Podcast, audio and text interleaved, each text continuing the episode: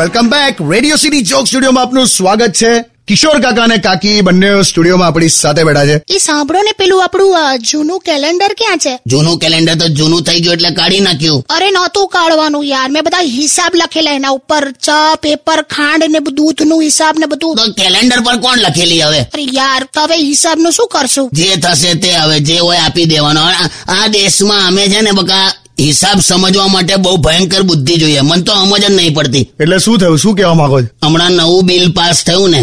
economically weaker section માટે હા દસ ટકા અનામત વાળું આ તે તમે અઢી લાખ થી વધારે એન્યુઅલ ઇન્કમ હોય તો તમે ટેક્સ લેવાનું ચાલુ કરો છો અને આઠ લાખ સુધીની એન્યુઅલ ઇન્કમ ને ઇકોનોમિકલી વીકર સેક્શનમાં ગણો છો તો મારું હારું આ બેસતું નથી મારા મગજમાં કઈ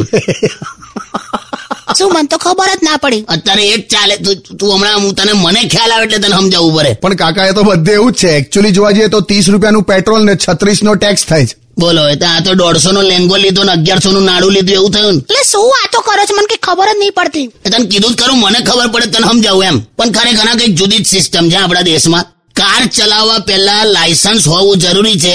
અને લાયસન્સ લેતા પહેલા કાર આવડવી જરૂરી છે એ કેવું લા તો મને નહીં ખબર